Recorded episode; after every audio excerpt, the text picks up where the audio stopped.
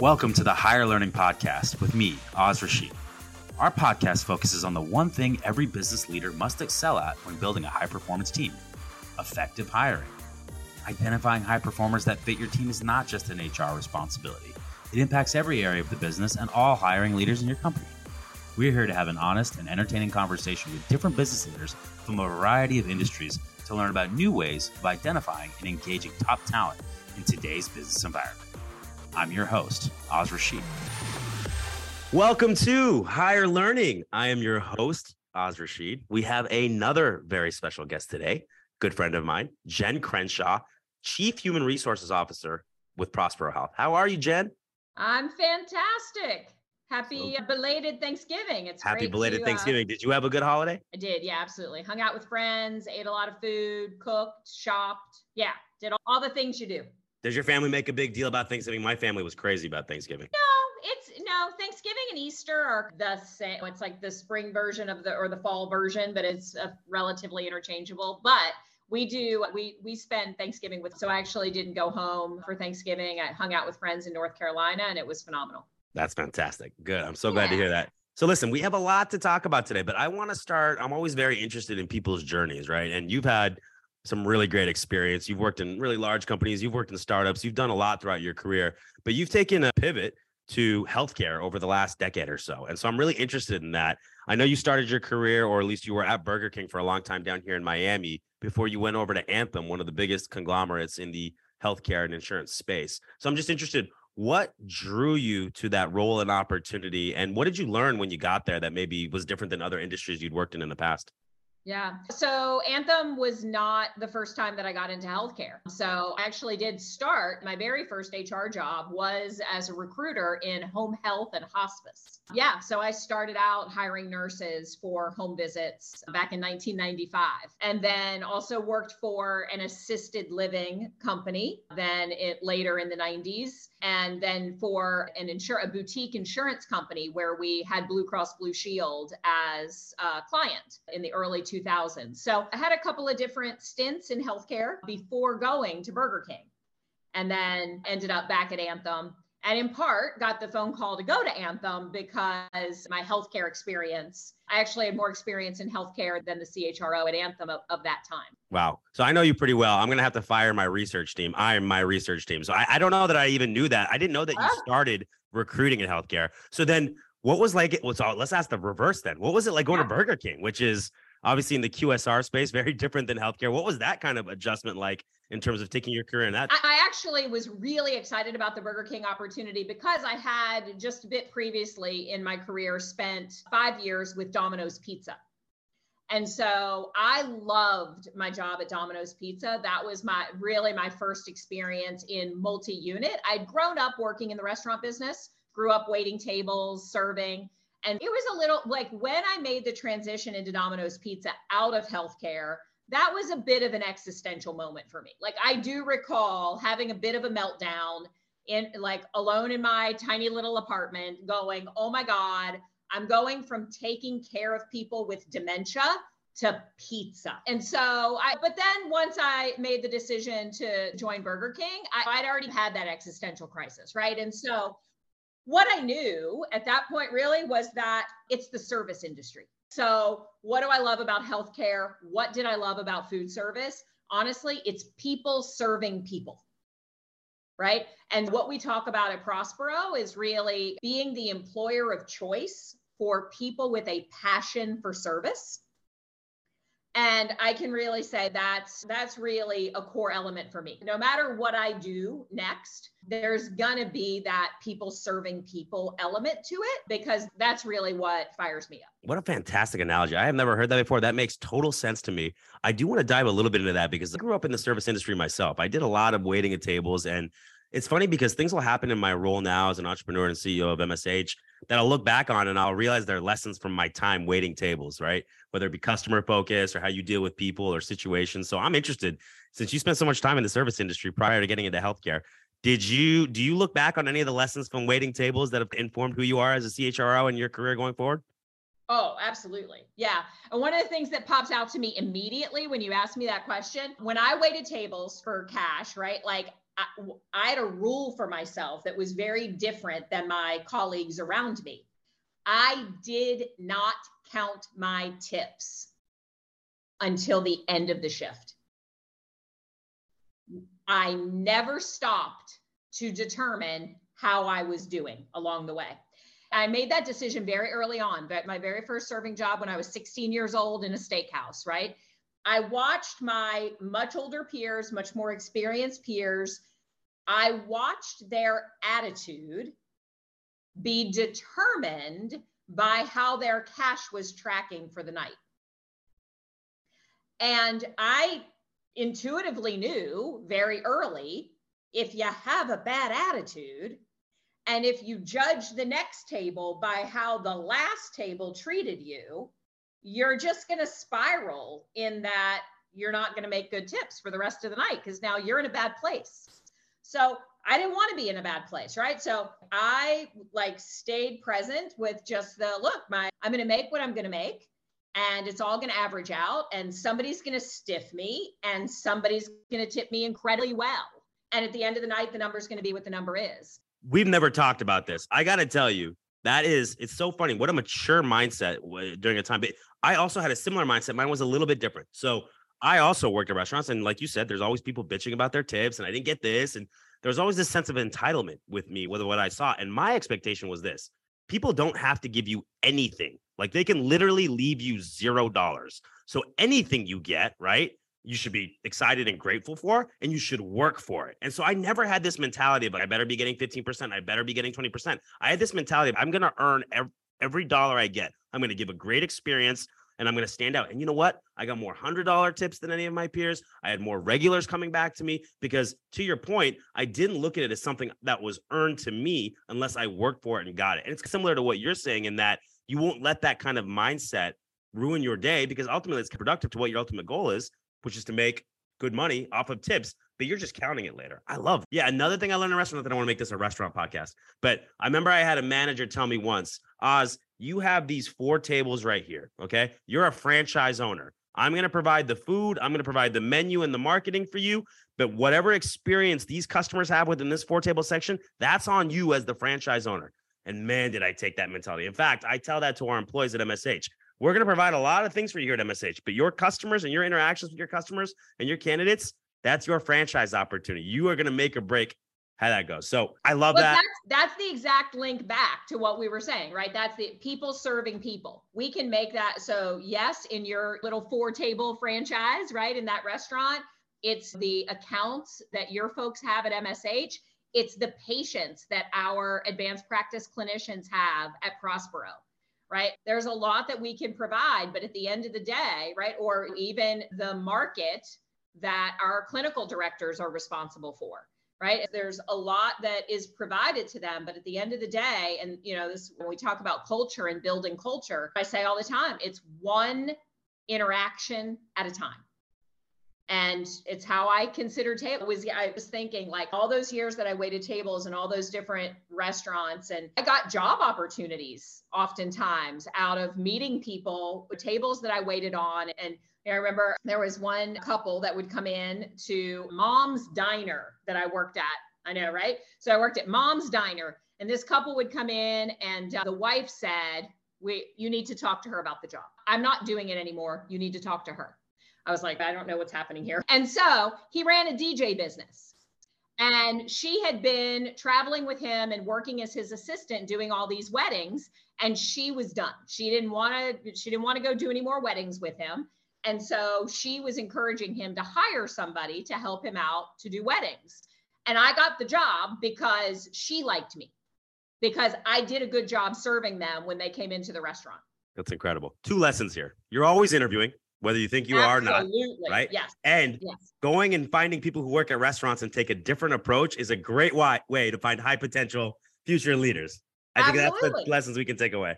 Yes. I love that. So you helped build Prospero Health from the ground up. Prospero is focused on palliative care and treating elderly patients in a way that really goes beyond just standard treatment.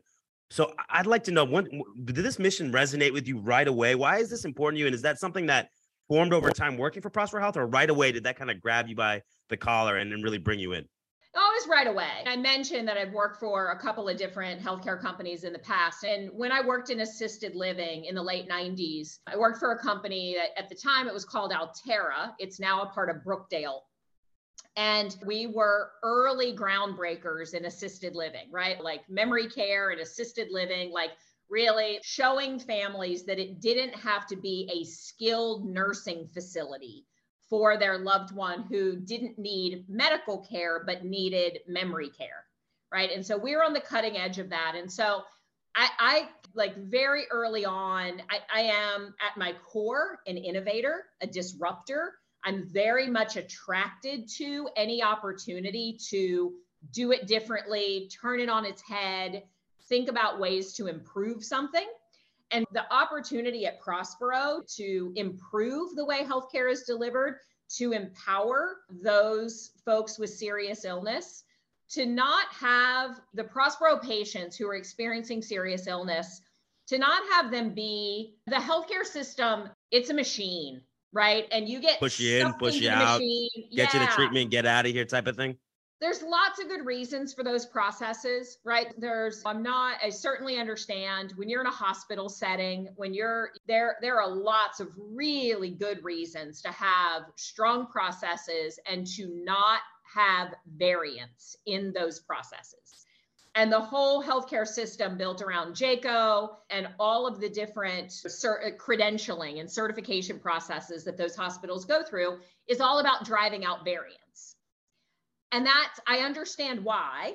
But if I am a 75 year old with end stage renal disease and I only have a few years left, right? The last thing I want is to be sucked through this healthcare system where variance is the enemy, right? And variance is being stamped out to the extent that I don't have choices. And so, what Prospero does, and what I was absolutely attracted to, is we empower these folks to make their own decisions, to live their best life now. And it gives them an opportunity to work one on one with highly qualified advanced practice clinicians and doctors to say, this is what I want or this is what I don't want. And a lot of that is also comes from like the traditional hospitals and the traditional healthcare system doesn't always have the time for education. I think, and I don't know if this stat is still true, but three years ago when we were launching Prospero, I think there was a stat out there that said when you go to see your primary care physician, the maximum amount of time that doctor spends with you is eight minutes. Oh my gosh. How much time do you spend in the waiting room? Because I know that's really long. Yeah, a lot more than eight minutes. Yep. Right. So at Prospero, that that doctor or that nurse practitioner comes to your house and they're with you for 60 minutes. They're with you for 90 minutes and it's in your setting. And it's an opportunity. They get to know you and what matters to you, and they get to see your pictures, and they get to meet your dog, and like it's just it's a totally different experience. The way I look at it is that there's so many different things now in life that are on demand, right? Amazon ships everything to our house. DoorDash brings food to your house, right?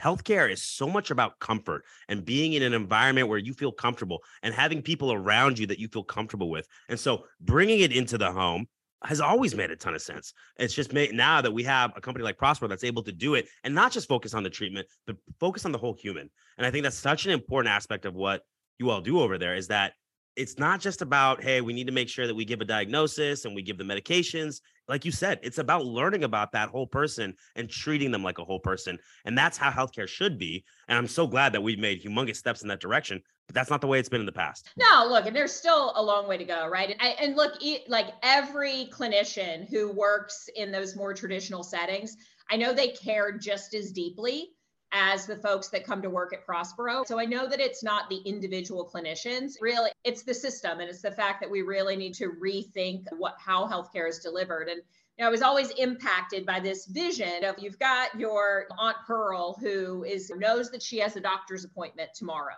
right?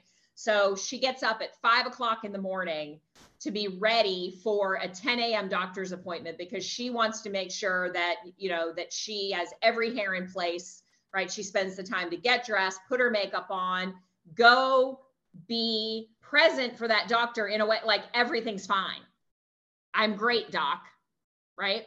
And that's another difference, right? In home based medical care, right? In home based medical care, we come to see you and we have an opportunity to see, right? And I always talk about this big basket of medication sitting on the dining room table, right? And now the doctor or the nurse can say, Hey, can you tell me about all these and learn from the family member or the patient themselves, right? I don't take any of those. I don't know what to do with those. Again, the stats, it is amazing that oftentimes, like right off the bat, like our folks can discharge like up to five medications immediately. Wow. Five medications that somebody's taking that they no longer need to be taking. That's better for patients, that's better for their health. That's incredible. Yeah. So, yeah. Prospero has been around for over three years now. I know the company had right. rapid growth. I think you grew from zero to over a thousand employees in that time, correct? Yeah, zero uh, to over a thousand in 30 months. 30 months. That is incredible. So I'm interested. Where do things sit with Prospero now? So we had an amazing opportunity to be integrated into Optum. And so Optum is a United Health Group company. And mm-hmm. Optum owns many healthcare providers, physician practices, a lot of different companies. And so they actually acquired Landmark Health, who's very similar to Prospero. And so, with the acquisition of Landmark Health, Optum also integrated Prospero in. And so, we are now actively unifying with Landmark. And so, the Prospero team and the Landmark team over the first six months of 2023 We'll be integrating in market by market. And so we'll go from, oh gosh, it all like don't have all the numbers memorized. So Prospero is active in 29 states today. Once we unify the two, there is some overlap in a few states, not a lot, but some overlap. We'll be in 40 states total and continuing to grow. I love that. And I give Prosper a lot of credit, but also I give Optum a lot of credit because that machine we were talking about earlier, when you're a United Health Group and you're one of the biggest healthcare organizations in the world, you're going to fall victim to that machine. And you bring in a company like Prospero, you bring in a landmark, and you're giving credence to that nimbleness being an advantage. And so hopefully we can take the great resources that come from an Optum and some of the innovation and nimbleness that have come from Prospero and combine those and get the best of both worlds. Yeah. Oh, look, I've having worked with a couple of different companies, I can tell you, I, I do think that this is something that Optum and United Health Group have figured out in a way that many other companies haven't. How do you acquire smaller, innovative companies and not destroy the value that you bought? right and we all know there's many white papers out there about how does that happen in m&a transactions how do you make sure that you don't destroy the value when you integrate it in? And i do think that i do think that optum does a really great job of that. And uh, so I, i'm certainly excited to watch the home-based medical care growth that i know optum will have under the landmark brand. Okay fantastic. And we're going to talk a little bit more about integration in a little bit but i want to ask you you've been in large enterprise companies. You've been in small and medium sized companies. You worked at mom's diner. You worked at a startup what fits you best? What environment, what size environment, what type of environment fits Jenn Crenshaw best? It's less about the exact size, really, and it's more about my ability to innovate, create problems. Look, I can be in a really large company as long as there's still an appetite for innovation, disruption, creativity. And now I think there are a lot of really large companies that struggle with that. It, it's also that it's like what we were saying about the traditional healthcare systems, right? They're machines and they're it's process driven. And I think for me, that's really the sweet spot. It's I love the resources available from larger enterprises. One of the things that I was really excited about for the Prospero team when we did integrate into Optum is that for three years, the Prospero team really, we didn't have a lot of the leadership development resources that our team really deserved and needed to continue growth. And so that was next up on my list, right? That was the thing that from a CHRO perspective, I really needed to give our additional leadership development support than what we were able to give them in the first three years. Day one, immediately upon integration with Optum, they had there's an unending library available to them for diversity, equity, inclusion, leadership development. Like it's just all at their fingertips. It's literally just anything that they have the time for, all they have to do is reach out for it. And I love that. I love the resources of a large enterprise. It's very exciting to know that's available to your people, as long as there's still that ability to innovate, problem solve, be creative. As long as it's a company that doesn't get in its own way, as, oh, we've tried that, don't try that, or we don't do it that way. It's not, we, that's not the way we do it here. What a great answer. Fantastic. And that, that totally makes sense. So listen, this is a podcast about hiring. I know that you've been involved with yeah. thousands of hires throughout your career. I think you and I have worked together on a few of those. And so yeah. I want to learn a little bit more about what I know you're great at hiring, what makes you so great at hiring, what some of your philosophies are. So let's start here. If you had to tell us a overall overarching hiring philosophy you have, let's say for your team, right? It could be for your mm-hmm. organization, but let's say for your team, what is the most important thing to you? What stands out to you when I say that? There's probably three things that I'm looking for, a, a blend of three things confidence, humility, work ethic. Okay, good. So let's yeah, talk about those, how do you identify those in an interview? All right, confidence.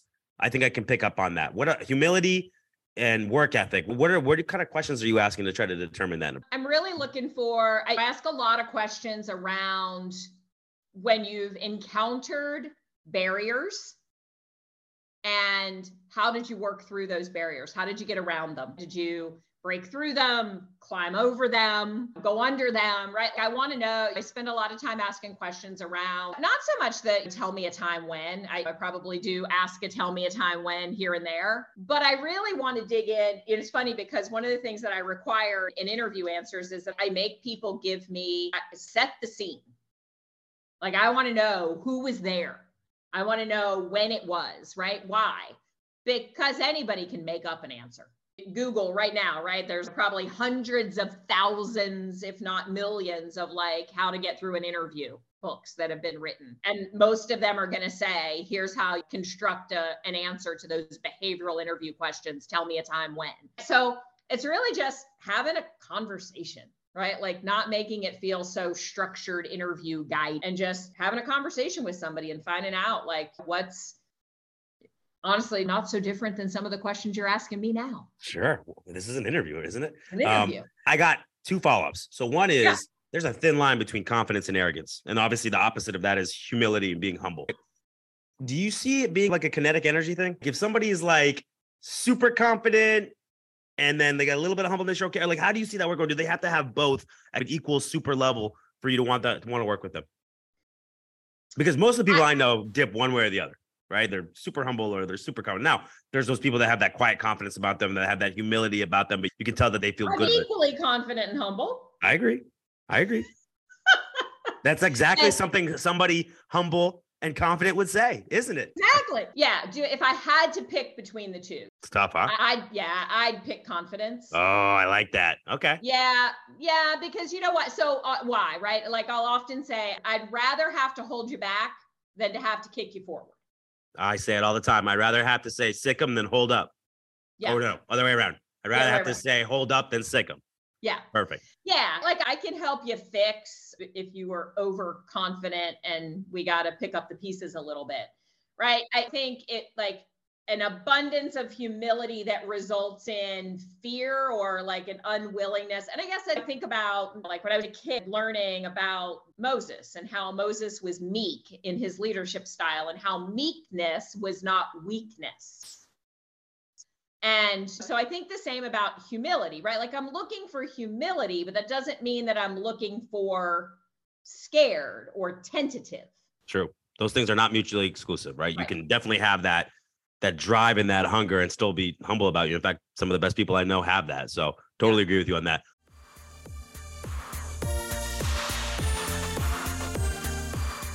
This episode is brought to you by MSH, an innovative professional services and SaaS organization serving customers ranging from startups to the Fortune 100.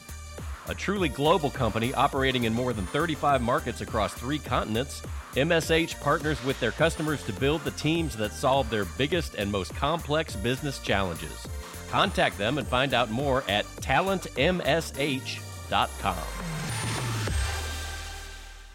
So a lot of people are looking for work ethics. I know a lot of our listeners want to hear, how do I determine that? Everyone's going to tell me, oh, I work my butt off. I work 80 hours a week. How in an interview are you able to determine that? Are you able to do an interview or do you have to go through other channels to determine what you think someone's work ethic is before hiring them?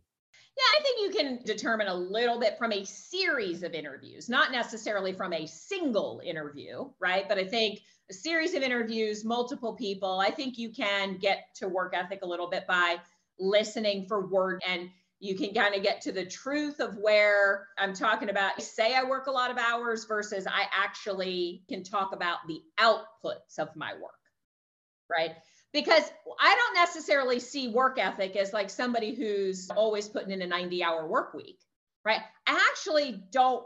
I don't need you to put in a 90 hour work week, right? I, am work ethic is all work hard, play hard, right? Like I, I don't need you to put in crazy amounts of hours but I need you to be willing to do the work required to get the outcomes we've agreed to.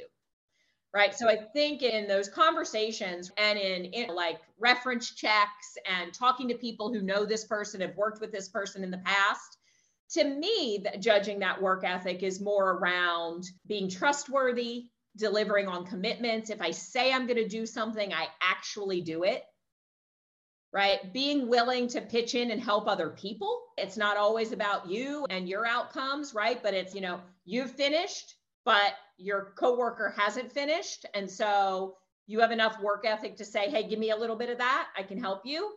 Those are the kinds of things I'd be looking for. Yeah, I love that. Said another way, self-motivated, right? Somebody who's yeah. got their own kind of starter inside that keeps them going. Oh, I love my acronyms. One thing I like to throw out there.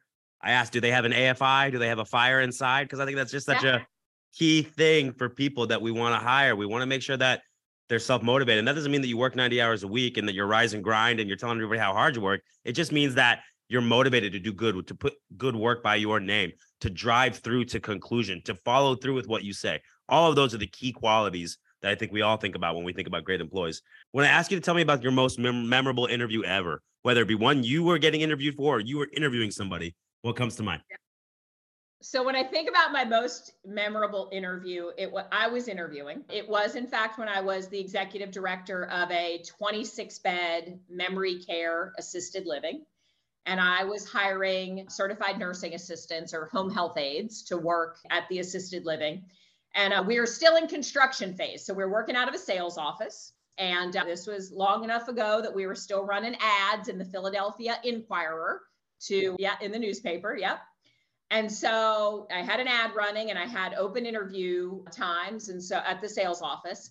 And uh, this young lady came in. She was currently working down the street at the nursing home. She was a certified nursing assistant, but she had someone with her. And the person she had with her had her toddler son. And so I had this one young woman with her toddler out in the waiting room, out on the sofas, and then the other one sitting to interview with me. I was not terribly impressed by this very qualified person that I was interviewing. Certified nursing assistant, working at a nursing home currently, but there was just like she was really just looking for more money, shorter commute. There's really nothing she could tell me about why she wanted to work with us other than it was closer to her house and she was hoping we paid more. I was watching this other person who was not there for the interview. She was just the ride to the interview. And she was first out on the sidewalk, and I said, It's hot out here. Come in, come sit inside. But she was tuned into what we were talking about. And I could tell that she wanted to know more. And so I walked up and I was talking with her, and I said, Do you work with Mary at the nursing home? And she said, No, I work at the convenience store. And I said, okay. She's, I didn't ever think I wanted to be a CNA, but I want to do the job you're talking about. And so we started talking about it, and I ended up hiring. Wait, was this all in front of Mary? Was Mary yeah. sitting there like holding the bag? Yeah. Whoa. And I did not hire Mary. Whoa. Mary did not get a job. But her friend and her ride got a job. Whoa. She ended up becoming my second shift team lead. Whoa. And today she's a registered nurse in upstate New York. Fantastic. You're still in contact. Yes. So you gave her her opportunity out of a convenience store. Yep. Oh man, I don't know if we're gonna beat that one. That is awesome. Wow, fantastic. Congrats Yeah, to her. Good job by you. So many and there's so many stories along the way of just how she is a great example of confident humble work ethic Yeah. And you weren't even talking to her. You were able to see that through cues of just her with the child and being in the periphery of it. look if you can keep a rambunctious two-year-old quiet during somebody else's interview kudos to you right there That's a good skill. Hundred percent. i still This have why this I don't want to get all mushy, but this is why Yeah. I love what you and I do. I really Right. like your her life inextricably changed. There's no conversation about that based on her showing up there, not even knowing that she was interviewing. Again, always interviewing and getting this job. And now she's a registered nurse up in upstate New York, if only for that chance meeting. Just such a sliding doors thing. And I just think Yeah. it's so important and so impactful. I, I love that story. That's amazing. Yeah.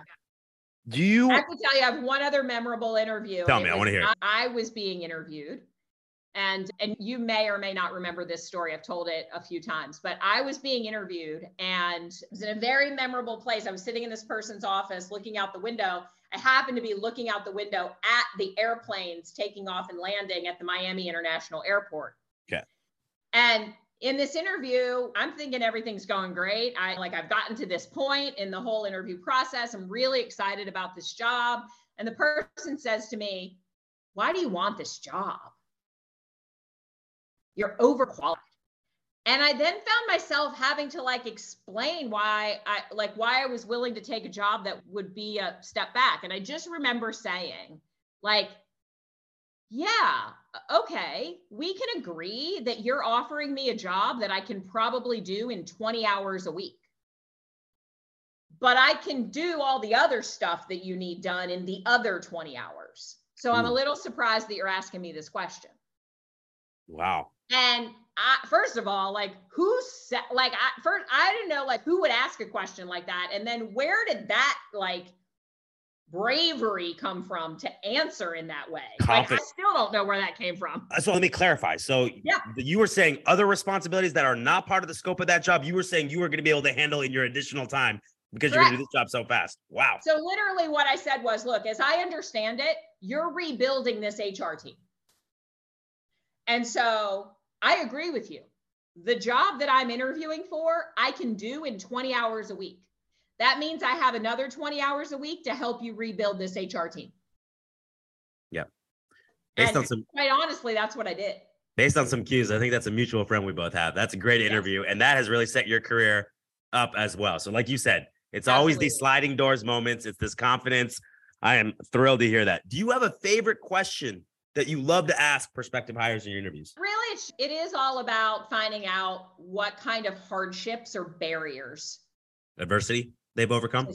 yeah adversity right? Like when whether it was difficult relationships that you had to navigate or whether it was a project that exploded and you had to pick up the pieces right? I, I want to know. And so it, it's not a very specific question. It's not like exactly the same question i ask every time. It's really dependent on that person their background and what i'm interviewing for but it is always going to be around that overcoming adversity or barriers Yeah. So, really interesting aside here. So, when we hire, so we have a Monday morning meeting at MSH every Monday. We have the entire company in it. We give out recognition. We talk about what's going on organizationally, a bunch of different stuff. Whenever we have a new hire, we put them and through a battery of questions in front of everybody. Ask, uh, hey, this is how we operate here. You're, you're going to be on the spot a little bit and you're going to have to talk about yourself. Hopefully, it's a subject you know well, but also so people can get to know them. And that's a really big thing that we do here. Now, Yeah. I used to ask, and I stopped doing it. I used to ask a bunch of kind of standard questions, and then I would ask, What adversity have you overcome to get here? Now, what I realized was a lot of people in that first moment when they're trying to make an impression or they're in an interview, it catches them off guard because it's everybody's faced adversity. They're thinking through what is okay for me to share. What should I share? Should I go personal? Should I go professional? And so I've had people gloss over, and I've had some situations where people start talking about deaths of parents or different situations like that have come up. And it's been really illuminating and enlightening. Now, I found that it can be a little bit unfair on that first day when you're really just trying to make a good first impression and you're not prepared and expecting that. So I took it off the table and I asked some different questions, but I do use in interviews. Have you found that people have you gotten answers like I never can't really think of any adversity? Or have you seen that people are like, have you, is that a question that you get a hundred percent hit rate on? I guess is my question. It is, I think, though, but I but it's because I don't I would never just ask tell me about adversity. I, I it's going to be it's going to be something a little bit more specific to their background. I see here that you're talking about this specific success that you had when you were working at Burger King, right? Tell me in in getting to that success tell me about some of the barriers that you had to so i'm a little more i'm a little more specific around making it work related and tying it back to something that we've been talking about. So yeah and i find that it always now when i say i get a hit rate it doesn't mean i always get a great answer. The answer you want right. Yeah. But you could get an in-depth answer you're saying? Because of the way well, you frame it. I don't always get an in-depth answer. Sometimes, like some, sometimes they don't think that they had any barriers to overcome. Which I've seen that before, which always makes me question things. I'm like, so this has been like lollipops and puppy dogs the entire time, or right? Yeah. Yeah, then that's just, in my opinion, that's just not, that lacks humility. Introspectiveness, too. Yeah, you're unwilling to tell me, right? Because we've all had challenges, right? if you won't tell me about one that you've had, that's because you don't want you want me to think that you've got this all covered. All perfect. What's your biggest weakness? I'm too perfect. I'm a perfectionist, yeah, right? That's right. Uh, yeah. So listen, we've all missed on people that we've hired before, right? Including myself. When you miss, right? What typically happened, or what do you look back on and say, "Dang, I regret that I didn't ask this or do this"? Yeah, I can. Uh, when I've missed, this is embarrassing. This is me. This is me admitting a bit of humility. Honestly, it's probably because I've been dazzled by their ability to mirror, right? When I've missed, it's because I thought somebody was a lot like me and they were going to come in with a similar level of confidence, humility, and work ethic to my own and only to find out yeah i got i got bamboozled. I got dazzled. I was a little too much of oh yeah they're just like me. And either they weren't or maybe they are and there was that's, a little too much that's not what we needed. And listen that's yeah. a very common bias. Most people yeah. make that i don't know if it's a mistake. I guess my question for you would be that's not always a good thing though either right? Like sometimes like you don't want to hire people. Like because you're trying to build a team and if we all have redundant personalities and redundant, redundant skill sets that's the opposite of diversity of experience and thought and things like that. But it's a common thing that I think every hiring manager does. Man, this person, me, we went to the same school, we did this. There's so much commonality. I just think that's not always, and I think it's the same thing in relationships too. I don't think you should be looking for a mirror image of yourself all the time. You should things that go together, complement each yeah. other, right? Yeah, absolutely. Yeah, and I think that has been that is one of the things that's awesome about being able to start a team right? Having had the opportunity to start from scratch right? That's when you really need to you need to know what like what do i need to fill in the flat sides? And whether you use some of the some of the existing assessment tools and things that are out there whether you've just been doing this long enough that like I, i'm a big fan of listening for word choice. I really do believe that you can get a you can understand a lot about people and how they think by do they choose, do they talk about how, or do they talk about what, or do they talk about when? Like, just what part of the story do they focus on? What tends to be their bias when they think about an experience that they've had and they retell that story? I think you can really tell a lot about rounding out the flat sides of the team. That's fantastic. I love that. That's definitely a big takeaway right there. You and I have talked about candidate experience in the past and why it's important. Is there anything that you do or instruct people that you're working with or interviewing for roles for you that you want as part of a candidate experience? And do you think it's something that's important? And if so, why? Yeah, I, you know that I think candidate experience is important. I can honestly say it's knowing that you agree with me about candidate experience is the reason why MSH was a Prospero partner. There's no doubt about it, right? You guys proved it out in our zero to a thousand in 30 months, right? Just really providing an excellent candidate experience. I would say I'm looking for what I would always talk about is authenticity and openness and this is something that the MSH team that provided service to Prospero was great about, right? Is that please don't sell and puppy dogs, right? There are parts of this job that are going to be really hard, right? Don't tell the nurse practitioners that they're not going to have a lot of windshield time in a rural market. It doesn't, it, like, we might fill the job, But you won't have a long term person.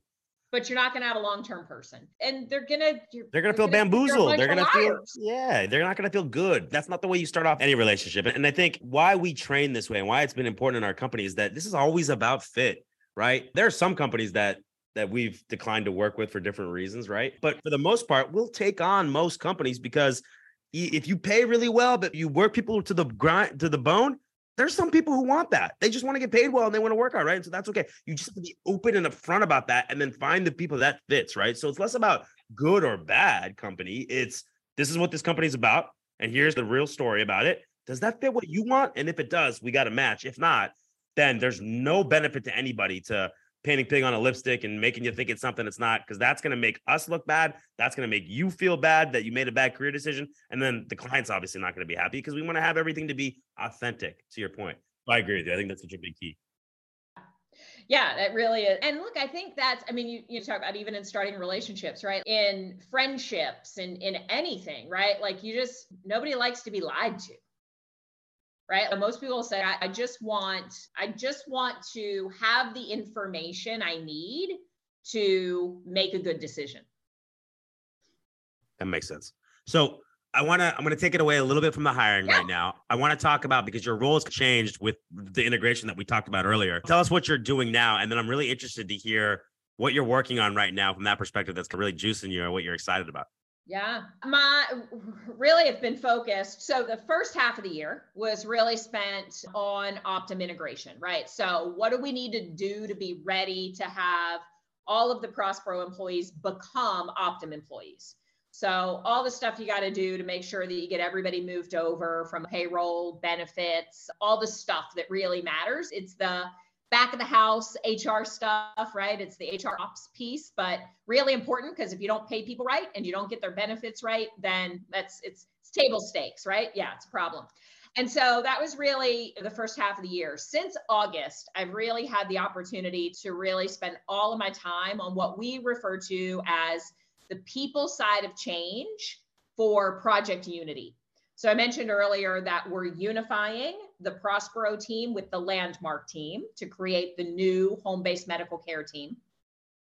And so I'm really have the opportunity to lead the change enablement and the people side of change. And so what does that mean, right? It's making sure that all of our leaders have everything that they need to be in the best position to support change by the ones because change happens to individual people right? So when I talk about change, like being ready for change, like I tell the leaders at Prospero and Landmark all the time, I don't have any change fairy dust, right? I can't come in and sprinkle and say, okay, like now this change is going to go well. We have all the answers. Everybody's going to be okay with all the things that are moving around, right?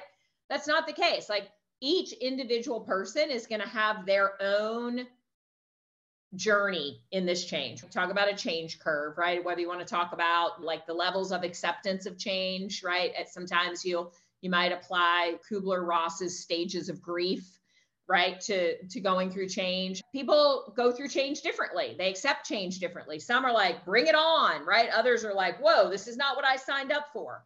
And so right now, that's really where I'm spending my time, right? It's just thinking through like, how do we make sure we have great communication strategies? How do we make sure that we give the leaders the kind of development that they need to be ready for? How do they manage resistance, right? People are going to resist change. Why? Because people resist change. Doesn't matter if it's change that's good for them or change that's bad for them. The first thing is, whoa, I don't want things to change. And so just spending time like really helping our leaders be ready for how do we just, where do we get the time to just listen? And so that's really what we're doing now is just really focusing on just making sure that we go through the change in a way that that is authentic and open. We talk about is my job going to change? Yes. It is and here's how. Not telling people that, you know, oh no, everything's going to be the same, right? Nothing's nothing was ever going to be the same. No, it's about the communication. And listen, you and I have talked about the integrations are hard. They are complex. They are nuanced. You're bringing two entities together and to get them to fit together seamlessly, it's not the Brady Bunch, right? It's tough. And so, one of the biggest aspects that you have to figure out, you have to focus on is the people aspect. Systems, financials, processes, these are inanimate, right? At the end of the day, you can do a lot of due diligence up front. You can know what you want, you can have that game plan, but the people aspect, right? So tough. The change management aspect. And like you said, people have tendency, if you take them out of their comfort zone and their norm, there's going to be a fight or flight type of reaction initially, right? And it's really important that you're just upfront and you communicate what the intention is and what you're trying to do because there's a lot of uncertainty at those times, right? When these integrations happen, like it or not, there's a bunch of employees who are thinking, what does this mean for me? As you would expect anybody to be. So that's why that people aspect makes or breaks these things at the end of the day. So that's exciting work and it sounds like it's going well. So I'm happy to hear that. I want to ask you, you and I have talked about books in the past. You and I share book titles a lot. I saw a LinkedIn post. I want to read it to you and I want to get your, uh, your thoughts on this book. So rereading Alyssa Dver's book, kick ass confidence, own your brain, up your game. Too many great gems for me to share them all here. But this one right now, there can be no happiness if things we believe in are different than the things we do. All right, you got to give us context on that. So, first of all, if you've never read Alyssa's books on the neuroscience of confidence, please do, uh, all of you, because it's great stuff. Confidence can absolutely be learned and developed. And it's there is neuroscience to confidence and that's really cool. Look this quote there there can be no happiness if if things that we believe in are different than the things we do. Look living with integrity is really important right? If you if you espouse a set of beliefs and values and then you have to come to work and behave contrary to your own beliefs and values, like you're going to be miserable, right? You're going to do things every day that cause you to feel badly about yourself. And going back to that idea of confidence and humility and work ethic all at the same time, right? I'm going to, if I'm going to show up and work really hard and be willing to try things that I've never tried before and potentially fail at some of those things and have to be resilient and get back up, then I like that requires that I have a level of confidence. And to have that level of confidence, I really, I've got to be, I've got to be congruent with myself. Right. And so it's, it, I can't say that I value authenticity and then be fake right? I can't say that I value openness and then keep a bunch of secret. And it's it I was actually just having a conversation earlier today about the importance of if you if you can't be your authentic self wherever you are in personal relationships in your work relationships right then you got to ask yourself like what you know am i in the right place am I in the right place? Right? Yeah. Is, is what I'm trading for this worth it? And if you have confidence, the answer is always no. Yeah. That's right? right. Because right. you know that there'll be another opportunity. There'll be something else there that does fit your authentic self. That's that real confidence, right? Yeah, that's right. And in this conversation I was having earlier today, I said, look, because there have been times in my career where I would, I had, I was not as secure, right? Like financially secure, personally secure. And I walked away, right, with the attitude of, look, I'll work three jobs if I have to, right? I've done it before, I can do it again. Better, and I would rather work three jobs than stay in this one place where, yes, I might be paid a lot of money, but I'm inauthentic, I'm incongruous. And that's really what that quote meant to me. You are one of the most authentic leaders I know. So you're doing a damn good job at that. I'll leave you with this or you leave us with this. If you can amplify one bit of advice that maybe you didn't have early on in your career, but that you've learned as you've gone through your career that we can offer up for somebody maybe getting started, what would it be? Be where you are. Ooh, tell me more. Yep.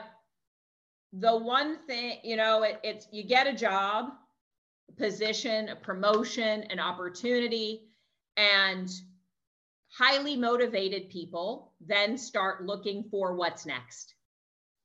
Or you're talking to somebody and they say, I just need a challenge. I need an opportunity to grow. I need, I'm this, I'm bored with what I'm doing. I need to do something more. And look, I've been there, I've said those things, but I can also say, looking back, in every single job you have in a position where right now you might be saying, I need more. I wish that I had more challenges. Look, those challenges are available to you right now. Those opportunities are available to you right now. You don't need somebody to give you a different title. You don't need to leave where you are to go do something else in order to grow, have opportunities, and be challenged. Just do more. Just find that opportunity, innovate, disrupt, right? Like just do it. Ooh. I think I've heard that somewhere before. I'm not sure if I can. Yeah. Oh, that's right, Nike. Yeah. I love it. So listen, you are incredible as always. I've always I appreciate the conversation. Yeah. I thank you for taking time and speaking with me. Yeah. Thanks for inviting me. Of course. Great conversation. I'll talk to you again soon. All right. Thanks, Oz. All right, bye, Jenn. Thank you for listening to Higher Learning with me, Oz Rashid. If you enjoyed this episode, please leave us a review and be sure to subscribe so you never miss an episode.